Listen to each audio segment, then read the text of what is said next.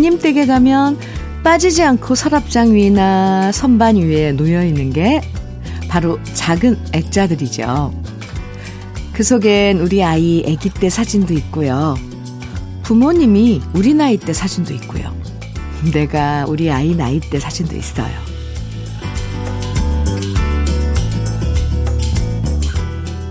액자 속에 있는 사진들을 보면서 우리 가족의 역사를 만나게 되죠. 우리는 어쩌다 한 번씩 휴대폰 속에 있는 사진을 찾아보지만 부모님은 매일 그 액자를 닦으면서 우리 자식, 우리 손주 건강하기를 바라고 계실지도 몰라요. 왠지 오늘은 휴대폰 속에 잠자고 있는 우리 가족 사진, 우리 부모님 사진 한 장 뽑아서 액자에 넣어 걸어두고 싶어집니다. 토요일 주현미의 러브레터예요. 11월 20일 토요일 주현미의 러브레터 첫 노래는 홍수철의 너너너 였습니다. 옛날에 필름 사서 넣고 카메라 들고 다니면서 사진 찍을 때보다 요즘엔 그냥 돈 안 들이고 휴대폰으로 엄청나게 많은 사진들을 찍지만요. 찍을 땐 열심인데 그렇게 찍은 사진들은 그냥 휴대폰 속에 잠자도록 넣어두기만 할 때도 많잖아요. 그러고 보면 정말 그리운 사람, 좋은 순간을 촬영한 사진은 좀 번거로워도 인화해서 액자에 넣어두고 항상 잘 보이는 곳에 놔두는 것도 좋은 것 같아요. 매일 눈 마주치고 오늘도 잘 지내시죠? 인사도 할 수 있고요. 늘 웃는 얼굴 바라보면서 아침마다 힘도 얻을 수 있어요. 여러분의 집에는 액자 속에 어떤 사진들이 있는지 궁금해집니다. 아마 여러분이 가장 사랑하고 좋아하는 사람들의 행복한 표정들이 담겨 있겠죠? 김호규님 사연입니다. 친구가 일요일에 산에 자전거 라이딩하러 가자고 하더군요. 자기는 라이딩 한다고 자전거를 엄청 비싼 걸 샀다면서요? 작년만 해도 친구 따라 나섰을 텐데 올해 셋째가 태어난 다음부턴 그럴 여력도 없고요. 혼자 나갔다가는 아이 셋 돌보는 아내한테 몹쓸 남편이 될 것 같아서 눈물을 머금고 거절했습니다. 이제는 주말에 자전거 탈 여유조차 사라진 딸 셋의 아빠입니다. 위로해주세요, 누님. 호균 씨, 제가 위로 많이 해드릴게요. 어쩌겠어요, 그쵸? 아이는 또 부모의 손이 필요로 하잖아요. 아이 키울 때는 누구나 다 그런 것 같아요. 우리 부모님들도 우리 키울 때 그러셨을 테고, 우리도 우리 이제 아이들 키울 때 그러고 지내는 거죠? 김호균, 김호균님? 고급 명란젓 보내드릴게요. 그나저나, 아, 셋, 아, 네, 아이 셋이라는데. 아주 시끌시끌, 그리고 그러면서도 사랑스럽고 그러겠습니다. 오영식님, 지다연의 내일이면 간단해 정해주셨고요. 이선민님께서는 소리새의 계절의 길목에서 정해주셨어요. 두 곡 이어드릴게요. 지다연의 내일이면 간단해 소리새의 계절의 길목에서 두 곡 이어서 듣고 왔습니다. KBS 해피 FM 주현미의 러브레터 함께하고 계세요. 윤주경님께서 주신 사연입니다. 현미 언니, 그저껜 멀쩡한 자동차 타이어 하나가 펑크가 나버려, 나버리고요. 어젠 귀걸이 한 짝도 감쪽같이 귀에 꽂혀 있다가 사라져 버렸고요. 오늘은 지갑 잃어버려서 카드 회사에 전화 거느라 오전이 다 지나가 버렸습니다. 제가 아홉 수인데 올해도 얼마 안 남았는데 무사히 잘 지나가면 좋겠습니다. 하셨어요. 윤지경 씨, 예. 이럴 때는, 네. 주위에 다 그렇게 알리고, 아, 나 펑크가 났어? 귀걸이도 잊어버렸어? 이렇게 이야기하면서 그 좀 기분 안 좋은 기운을 좀 털어내셔야 될 것 같아요. 그래서 러브레터에 사연 주신 거 잘하신 거예요. 아홉 수. 우리 어른들이 항상 그러죠. 그 아홉 수면은 좀 뭐든지 조금 쉬어가는 그런 시기라고 아마 주경 씨도 이런 그 시간을 가져야 될 시간 아닌가 하는데 올해 얼마 안 남았어요. 조금만 잘 버티시면 이제 편히 아, 잘 지낼 수 있는 시간들이 또 주경 씨에게 주어지겠죠. 근데 이거 아홉수 이런 거 안 믿어도 되는데 괜히 이런 일 뭐 자동차 펑크가 나고 귀걸이 잊어버리고 지가 밀어버리고 이런 것들이 한꺼번에 밀려오면 이게 여유가 안 생겨서 그러니까 좀 더 허둥대고 안 좋은 기운에 휩싸이는데 이럴 때일수록 주경 씨 주위 사람들이 참 필요해요. 러브레터는 항상 기다리고 있으니까. 주경 씨 저는 유자차 보내드릴게요. 기분 180도로 전환해 보세요. 2477님, 63세 컴퓨터 학원, 영어 학원을 다니시더니 당당히 제 취업에 성공하신 우리 아빠. 오, 너무 자랑스러워서 현미님 방송에서 전국 방방곡곡에 말하고 싶습니다. 우리 아빠, 사랑해요. 그리고 늘 존경합니다. 해주셨어요. 2477님, 아버님. 지금 전국 방방곡곡에, 네. 자제분께서 이렇게 자랑을 했습니다. 사랑한다고 하고 존경한다고 하고 제 취업에 성공하신 것도 좋겠지만 이렇게 자식이 음 나를 알아준다는 것도 이것 또한 큰 기쁨이죠. 음, 네 축하합니다. 최진수님 이미영의 그대 떠나도 청해 주셨어요. 이영진님 1533님께서는 박상민의 그대만의 바보 청해 주셨고요. 두 곡 같이 들을까요?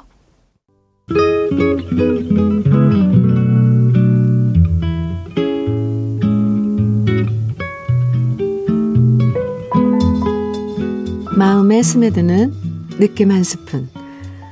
오늘은 노천명 시인의 아름다운 얘기를 하자입니다.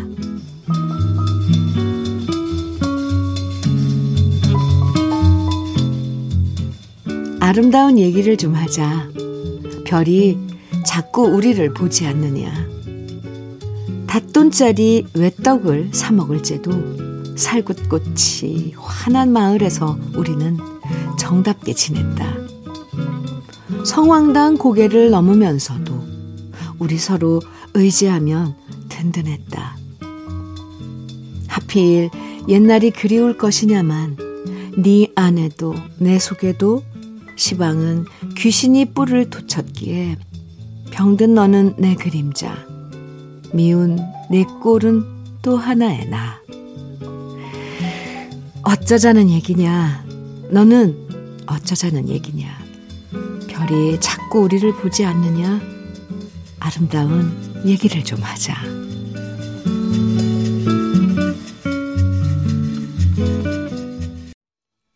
주현미의 러브레터 느낌 한 스푼에 이어서 들으신 곡은 유심초의 어디서 무엇이 되어 다시 만나랴 였습니다.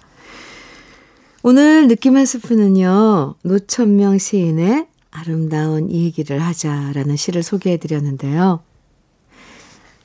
예전에는 사이가 좋은 친구였지만 어떤 이유에선가 서로 사이가 멀어지고 자꾸만 만나면 싸우고 다투게 될 때가 있죠. 친구뿐만 아니라 연인도 마찬가지고 부부나 가족도 마찬가지잖아요.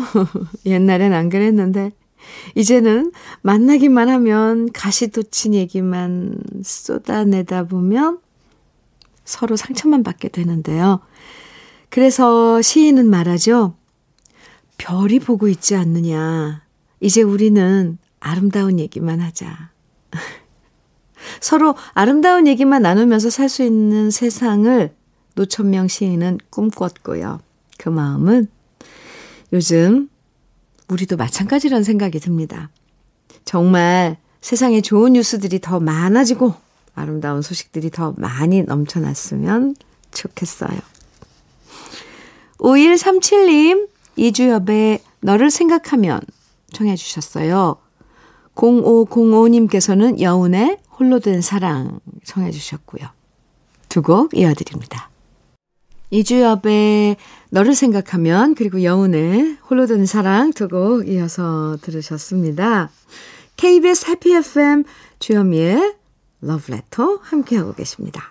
이도경님 사연이에요. 현민우님, 오늘 결심했습니다. 11월이 가기 전에 혼자 반드시 여행을 떠나야겠다고요. 솔직히 여행 한번 가면 돈 많이 깨질 것 같아서 참고 참고 몇 년 동안 일만 하면서 지냈는데요. 이젠 더 이상 안 될 것 같습니다. 돈 모으는 것도 좋지만 스트레스 풀 것도 필요한 것 같네요. 43, 노총각, 남들 눈엔 청승맞아 보여도 혼자 떠나보려고 합니다. 이도경 씨, 무조건 저는 응원합니다. 그래요. 돈 모아서 뭐 근사한 여행 계획하고 뭐 이렇게 준비하고 하는 것도 좋지만 그때그때 쌓이는 스트레스는 그때 그때 풀어주는 게 좋아요. 그리고 제가 이제 조금, 음, 의견을 드리자면 저 혼자 한번 훌쩍 떠나봤거든요. 어, 근데 좋더라고요. 뭐 멀리 갈 것도 없어요. 경기 지방도 좋고 아니면 조금 더 생각하신다면 뭐 네. 뭐 충청도, 강원도 다 괜찮아요. 한번 다녀오세요. 지금 도경 씨 누가 뭐 43 노총각 혼자 여행한다고 청승 맞아 보인다 그러겠어요. 요즘은 그런 추세도 아니에요. 혼자 떠나는 여행객 아주 멋져 보인답니다. 그리고 여행 도중에 뭐 낯선 사람하고도 이야기도 도란도란 나눌 수 있더라고요. 적극 추천입니다. 도경 씨 화이팅! 커피 보내드릴게요. 0280님, 점을 좋아하시는 시어머니께서 내년에는 아들 운이 있다고, 어, 내년엔 둘째를 꼭 가지라고 하네요. 이게 내 맘대로 되는 것도 아니고, 정말 요즘처럼 우주여행 가는 시대에 점 보고 이렇게 말씀하시는 시어머니를 어떻게 뜯어 말려야 할지 고민. 또 고민입니다. 0280님, 이건 정말 시대에 안 맞는 시어머님이시네요. 요즘 아들, 뭐, 뭐, 우는 하시면은 정말 안 되는 건데. 네. 아들이면 어떻고, 공주면 어때요? 네, 새 생명이 태어나는 게 그게 더 중요한데, 아, 갑자기 시어머니 이 말씀이 약간 덜컹 가슴에 와 닿네요. 오, 이거 공론화, 공론화되면 안 되는데. 농담이고요. 아이고, 손주 바라는 어머님들 마음 어련하시겠어요. 참. 5508님, 조관우의 너의 마음을 내게 준다면 청해 주셨고요. 최현주님께서는 인순이의 아버지를 청해 주셨네요. 두 곡입니다. KBS 해피 FM 주현미의 러브레터 1부 마칠 시간입니다. 1부 끝곡으로 오정선의 당신을 사랑해 들으시고요. 잠시 후 2부에서도 만나요.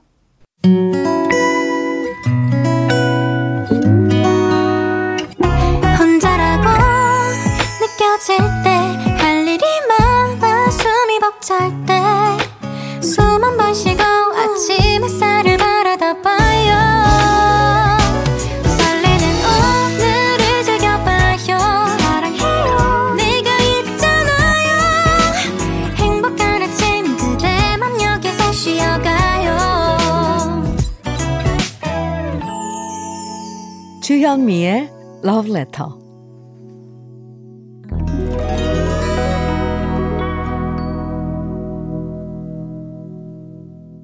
주현미의 Love Letter 2부 시작했습니다. 첫 곡으로 권영재님 신청곡 소방차의 어젯밤 이야기 함께 들었습니다. 러브레터 토요일 2부에서는요, 우리 지난 시절 그리운 추억과 노래들 만나보는 시간 꺼내 들어요. 함께 하는데요. 그 전에 잠깐 주현미의 러브레터에서 드린 선물 소개해 드릴게요.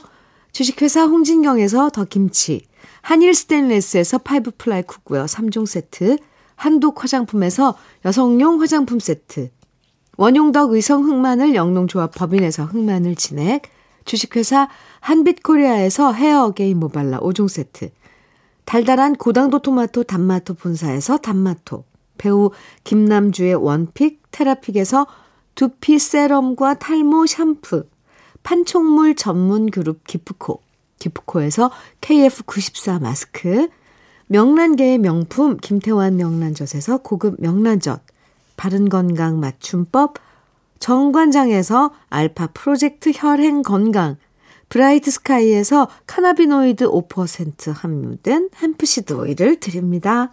그럼 다 같이 광고 들어요.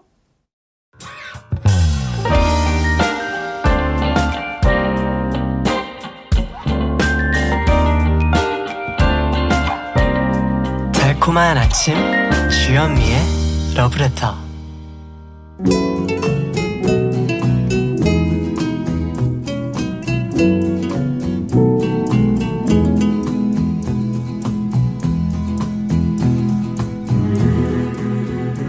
그리운 추억과 노래를 다시 꺼내서 만나봅니다. 토요일에 함께하는 꺼내들어요. 사연 소개된 분들에게 모두 햄프시드 오일 선물로 드리고요. 첫 번째 사연의 주인공은 장주영 씨입니다.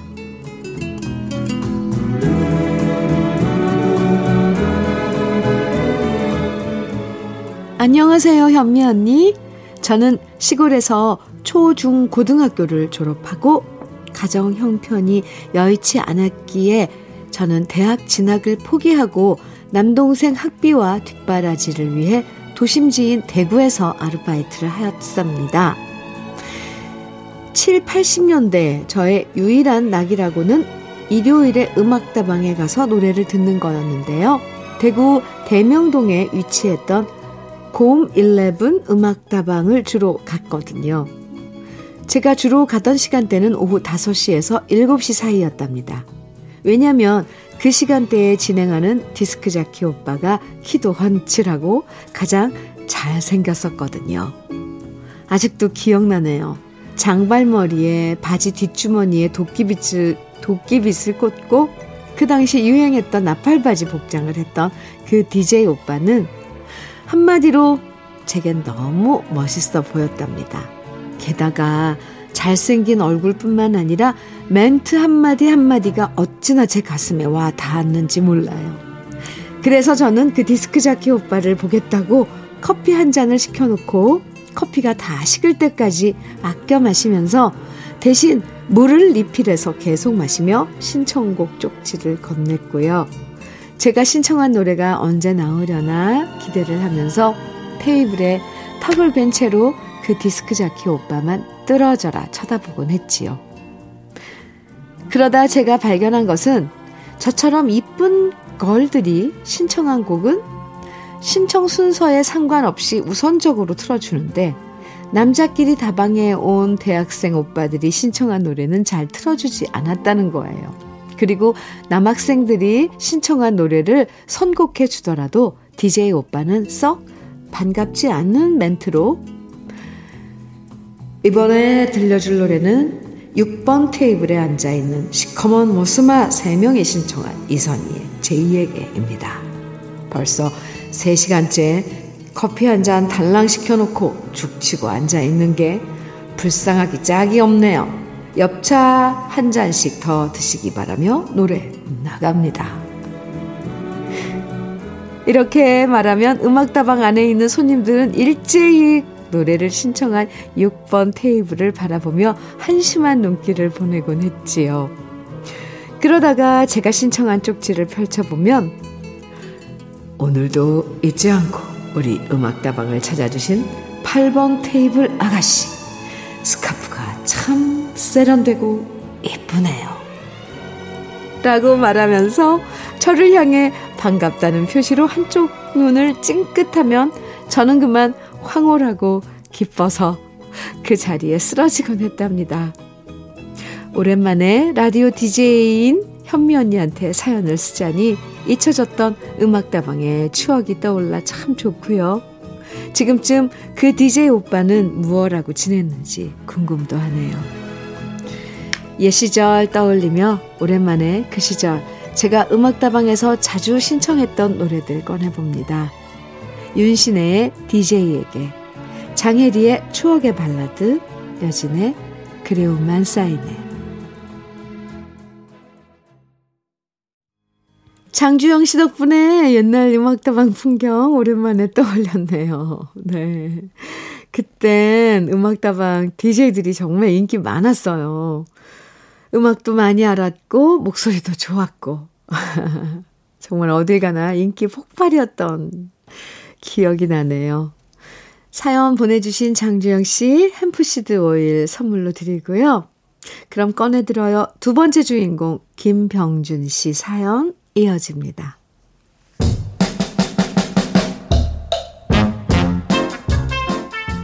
요즘은 수능 시험을 치지만 제가 고3 때엔 학력고사를 받더랬습니다. 그때는 340점이 만점이었고 학력고사 만점을 받거나 전국 1등을 하면 신문에 대문짝만하게 인터뷰 기사가 실렸던 시절이었는데요. 학력고사 만점과는 거리가 멀어도 서울에서 부산까지 거리만큼이나 멀었던 저와 제 친구들은 학력고사 치는 날 별로 긴장되거나 떨리지도 않았습니다. 그리고 담담한 건 우리 부모님도 마찬가지셨습니다.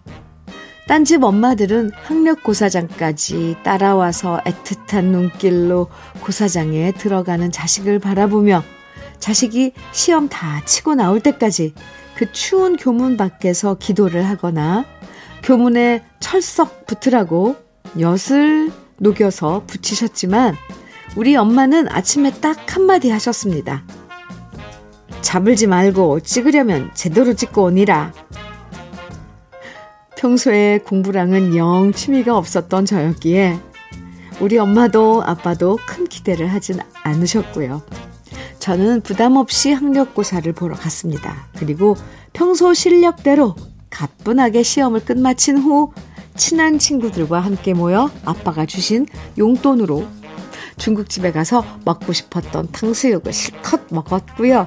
아이들과 우르르 함께 몰려가서 동시 상영관 극장에서 오복성과 프로젝트 A를 신나게 봤던 기억이 나네요. 집에 와서도 일하고 돌아오신 부모님은 딱히 저한테 시험에 대해서 꼬치꼬치 캐묻진 않으셨는데요. 문제는 그 후에 발생했습니다. 제가 시험에서 찍은 성적이 평소보다 28점이나 더 많이 나온 겁니다. 원래 성적대로라면 대학과는 거리가 멀었는데 학력고사 성적이 잘 나오는 바람에 저는 갑자기 전문대에 가야 성적이 돼버렸고요. 저는 친구들 배신을 때리고 친한 친구들 중에서 유일하게 대학생이 되고 말았네요. 우리 집에서도 누나와 형도 못 간 대학을 제가 유일하게 가게 되니까 부모님도 예상 밖으로 좋아하셨고요. 주위 사람들에게 대학생 아들 뒀다고 어찌나 자랑을 하시던지 제가 민망할 정도였답니다. 이젠 너무나도 옛날의 기억이 돼버린 일이지만 그때 부모님이 좋아하셨던 모습은 아직도 제 눈앞에 선합니다. 뜻하지 않게 대학생 아들을 두는 바람에 등록금 대주시느라 고생하시는 우리 부모님. 두고두고 효도하겠다 다짐했지만 아직도 제대로 효도를 못하고 살고 있네요. 어느덧 여든셋 우리 아버지와 일은 아홉이 되신 우리 엄마. 늘 건강하시기만을 바라면서 우리 부모님이 좋아하셨던 노래 신청합니다. 남진 울려고 내가 왔나? 한민의 어차피 떠난 사람 정재은의 한국 김병준 씨 340점 만점 학력고사 세대셨군요. 대학 입시 제도가 바뀌면서 본고사 세대, 학력고사 세대, 수능 세대 모두 부르는 이름은 다르지만요. 그래도 시험을 보고 난 다음 그동안 참 공부하느라 고생했다. 아이들이 짠한 건 마찬가지인 것 같아요. 그래서 시험 보고 나면 마음껏 놀아라 이렇게 해주게 되는데 김병준 씨 극장에서 오복성이랑 프로젝트 A를 보셨다고 하니까 그때 훈쿵 영화들이 생각나네요. 이번 주 수능 마친 수험생들도 이번 한 주는 푹 쉬면서 즐겁게 보내길 바라고요. 김병준 씨에겐 햄프시드 오일 선물로 보내드리겠습니다. 그럼 꺼내들어요. 세 번째 주인공 김혜진 씨 사연 만나볼게요.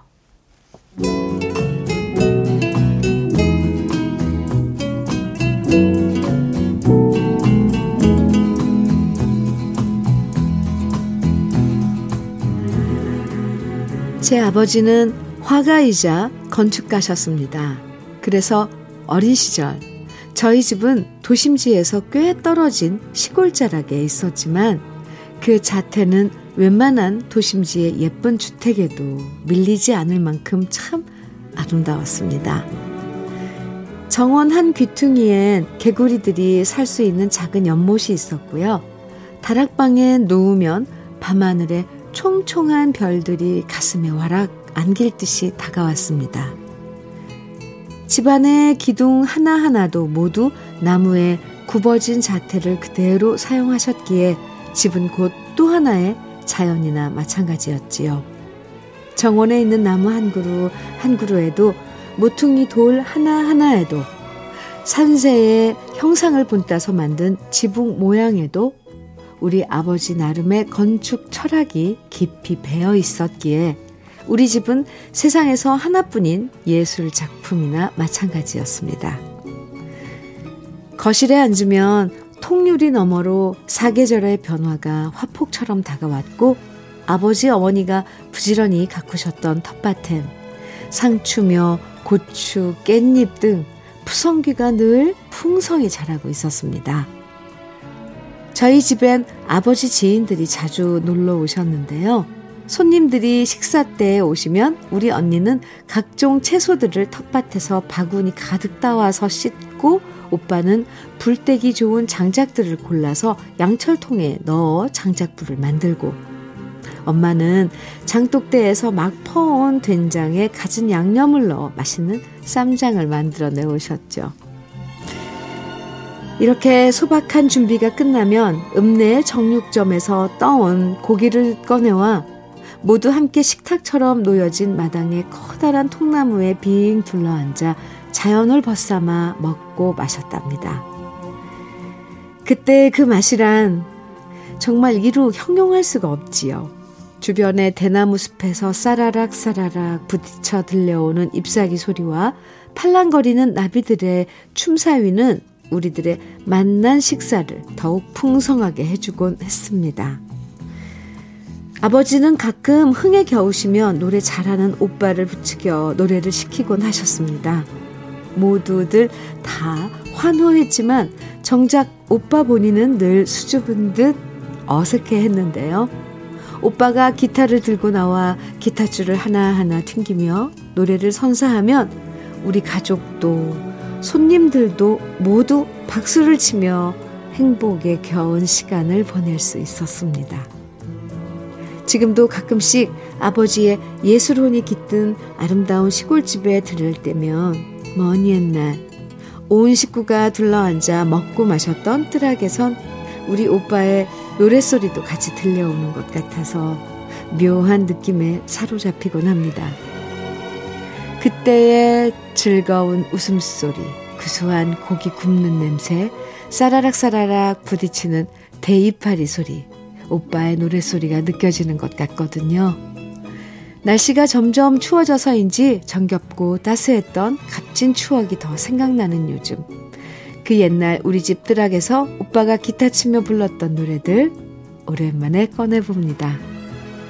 송창식의 푸르른 날, 김세환의 사랑하는 마음, 이장희의 한 잔의 추억. 김혜진 씨 사연 읽으면서 눈앞에 김혜진 씨 아버님이 직접 지으신 그 시골 자락에 있는 집이 정말 눈앞에 선하게 떠올랐어요. 사랑이 꽃피는 집이었겠구나. 아름다운 집이었겠구나. 자연과 하나가 되는 집이었겠구나. 저까지도 마음이 따뜻해지는 사연이었습니다. 옛날 집에 다시 가보면 느낌이 묘할 때가 많죠. 저도 그래요. 예전에 살던 집에 가서, 어, 이렇게 보면 여기서 우리 아이 놀았던 거 하나하나 다 기억나고요. 다시 예전 그때로 돌아간 느낌이 들거든요. 사연 보내주신 김혜진 씨, 아름다운 사연 감사드리고요. 햄프시드 오일 선물로 보내드릴게요. 주현미의 러브레터 꺼내들어요. 함께 했는데요. 여러분의 추억과 오랜만에 꺼내 듣고 싶은 그 시절의 노래들, 주현미의 러브레터 홈페이지 꺼내들어요. 게시판에 많이 남겨주세요. 주현미의 러브레터, 11월 20일 토요일, 이제 마칠 시간이에요. 끝곡으로 허영란의 날개 들으면서 인사 나눠요. 정답고 오붓한 시간 많이 가지시고요. 내일 아침 9시에 다시 만나죠. 지금까지 러브레터 주현미였습니다.